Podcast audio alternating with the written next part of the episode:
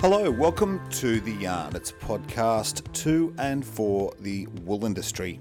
I'm Marius Cumming. So it's been a big 12 months at Australian Wool Innovation, AWI, and the annual general meeting for the company certainly reflected that. The presentations from the meeting from the new chair, Colette Garnsey, and the CEO, Stuart McCulloch, can be seen at wool.com slash AGM. However, I thought it best to actually catch up with a wool grower, in fact, a wool grower who hasn't been to an AGM before, and just ask them what they thought of what AWI does across research and marketing. So I caught up with Nigel Kerin from Yeoval in New South Wales to talk through, well, a lot. Many of you will know Nigel Kerin from Yeoval in New South Wales, a bit of a thought leader, for want of a better term, in the sheep industry, and very much uh, a very, very passionate and a very successful man in the um, merino industry. Nigel, thanks very much for uh, joining us on the yarn. Lovely to see you again. Good to be back here. First AGM I've ever been to. I uh, learnt heaps today. So we've had a bit of a different AGM. It's the first time you've possibly heard from our new uh, chair Colette Garnsey, as well as a very thorough uh, look across the company from uh, research, development, and marketing. What did you make of it? I think for the wool growers that weren't here today, you um, you've got a very impressive chair. She, I was absolutely um, totally impressed by the way she handled the meeting, the way she handled herself, and her level of knowledge across all levels of questions. And for those, of course, that weren't here, you can see it online at, uh, at wool.com. And across the company, uh, you also heard from uh, the CEO, Stuart McCulloch, across what we're doing with your levy, Nigel. What do you make of that? Uh, I wish they'd left it at 2% after being here today. The reason being, to do the stuff they're doing takes serious cash to do it.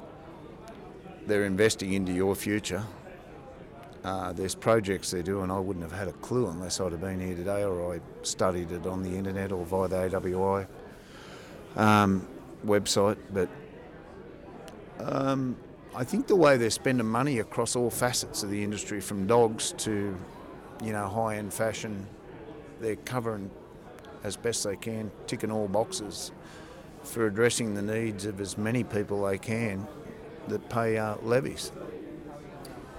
And there was a lot of talk, I suppose, a bit about uh, WoolQ. We've heard about this for, for some time. Um, will you be putting your wool up on WoolQ in the future, or how do you see that?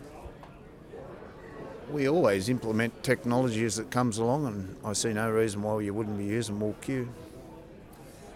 Well, the, the offer board uh, actually turns up sort of in the next few months, so that's uh, well worth it. But tell us a little bit about um, your own company, Nigel, because it's grown uh, very, very quickly. You've got a very successful operation, but you've obviously um, still in drought. Um, how have you approached the drought? Pretty much there's only one way to successfully approach drought, and that's just keep continuously matching stock rate to carrying capacity. And um, this year we finally got to a stage where we had to uh, used containment feedlotting, and that worked incredibly well. And, and the good thing about it, containment feedlotting everything this year and taking them off the paddocks was our feed bill every week was being covered by the wool they grew.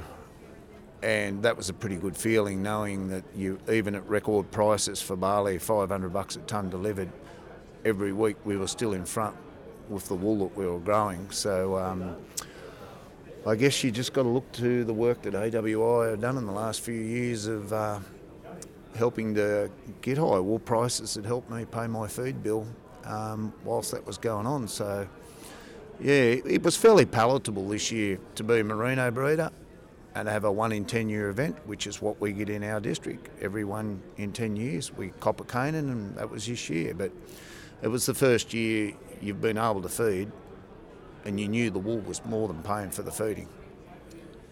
It is, of course, income that you don't have into the business later on, though. Um, and is, have you are you still containment feeding now?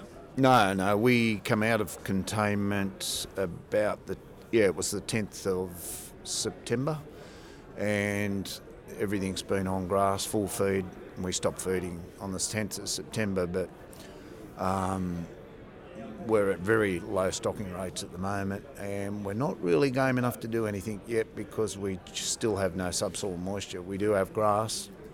I think we've got about 155 days of grass on hand for what the animals we've got at the moment, but we haven't been able to adjust stocking rate to carrying capacity upwards, which um, obviously helps us pay bills. Well, I, I, still remember your comments some years ago about putting uh, grass in the grass bank before mm. putting money in the money bank, which is very good. You still yeah, no, absolutely. It's impossible to have money in your money bank unless you've got a good grass bank. So um, I still stick by that one very much so, and it's very much one I'm always pushing onto our clients. Now, technology is something that uh, interests you, and, and, particularly young people in technology. It's uh, something that is uh, quite a focus at AWI these days. But within your own business, where do you see technology making a difference? Uh, you have to invest invest in technology, and then you won't get an immediate answer. It takes a while for the answers to start coming through. And last year we spent $144,000 doing full genomics on all our breeding ewes and every lamb born in the stud. And this year, what we did was fleece weighed the lamb rams after ram sale uh, and our sires and rams that have been held by us uh, due to drought conditions where the clients brought them from. We fleece weighed them all, then we matched their physical fleece weights back to their ASBV fleece weight, and we got a 100% mirrored match.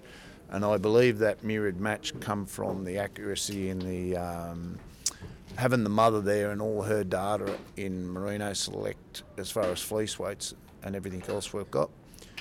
So doing genomics getting 100% match to her progeny, 100% match back to the sire that produced them, give us 100% accuracy with our ASBVs for fleece weights. And that is the first time it's happened, and that happened as a result of introducing technology. So the faster we introduce technology, the faster we can sell our product back into our ram buying clients that's going to make a difference into their business.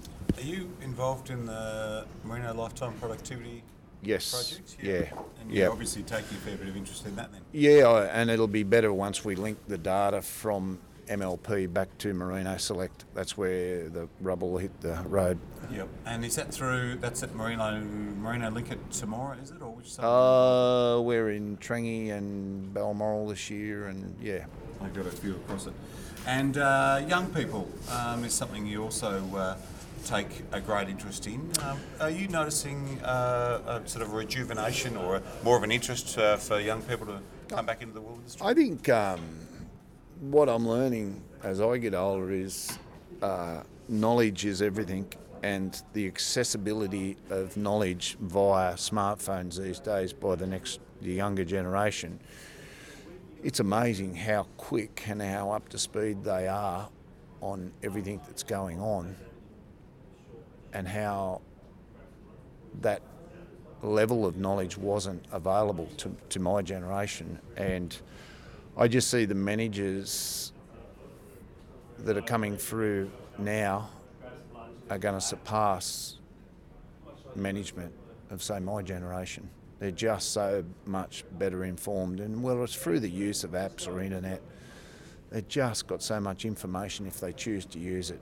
Um, and when you get those young managers that are using it, it's you know feed budgeting and megajoules and protein and all that via app use and uh, recording of data on all our stud animals. It's just light years away from where it was only five or six years ago.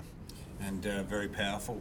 Now, a bit of a personal question: How old are your children these days? Are they? Uh... uh yeah, the oldest bloke's Joe. He's back home. Uh, 24, 24, 23 and 21. Oh wow, they're a bit older than I, I remember. So are they all involved in the farm, and what do you talk to them about in terms of um, the, the, future and uh, that big issue of succession? Yeah, that's what we were doing down in Sydney this morning. I had to meet with a few people just starting that process. But um, uh, the oldest bloke, he did uh, did year 12, did two years of Jackaroo up at Barcaldine Downs in Queensland, and he's been home now for four years, just on four. Um, I think I think communications is the biggest way of bringing young people up through your business and getting them to a level where they're able to manage most things. So I think that open communications and and and considered communications and doing it often, which is nearly every morning. Um, yeah, as I said, I just see the next generation coming through. Their level of knowledge and level of sophistication that they're going to bring to management will make my generation look pretty bloody useless. oh, I very much doubt that. But how do you feel about the next uh, five or even ten years uh, in the wool game? I mean, uh, uh, things are pointing in the right direction. Um, how do you see it? I um, I just, I just, in our in for, for ourselves, we just looked at. We started Kerin Poll nine years ago, and I looked at what was it that we had to address in the merino industry. It was pretty simple. It was the things that people left merinos to go to other breeds was what we had to introduce into our merinos, and that was fertility, fast early growth, and doing ability. And that was the reasons why they went to the terminal breeds, just ch- chasing growth, doing ability, and fertility. And that's what we've worked on in the merino industry. And that's where I believe the future lies in the technology, using technology, genomics. Um, you know, even the results from sire evaluation are so powerful. If you're into studying sire evaluation, the road to success has been laid in front of you if you choose to follow it. Um, and it's all documented and brought back to cents and dollars. So, technology in the merino industry, if you aren't on it, you will be out of it, and it won't take long before the. I don't think it's going to be long before the studs that won't introduce technology are going to really uh, struggle to maintain ram sale numbers. Fair enough. Um, so you're pointing a lot of people to sire evaluation and uh, the Merino Lifetime Productivity Project. What exactly do you suggest people look at in terms of those results? It's actually there's a lot of fallacies out there. And when you study sire evaluation results, those fallacies of so called heavy cutting sheep, you might think they're heavy cutting, but when they go on sire evaluation, they aren't. And there's a lot of uh, sheep that you think are fast growing, fast maturing animals. And you may believe that, but when they go into sire evaluations, sometimes they aren't. The doing ability and the return to service that's coming out of MLP and number of lambs raised what you think is right, a lot of times is a fallacy. So a lot of the beliefs that we've had about this merino animal, science, results from sire evaluation, MLP, the results of um, merino select, they've been tipped on their head.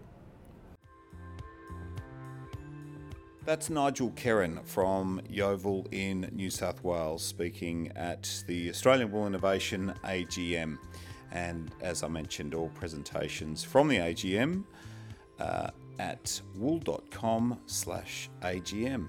So I hope you've enjoyed uh, the podcast. Uh, we're getting quite a bit of uh, feedback, which is fantastic, and ideas. They're all welcome at the yarn at wool.com. But for now, thanks for your company and look forward to catching up again soon.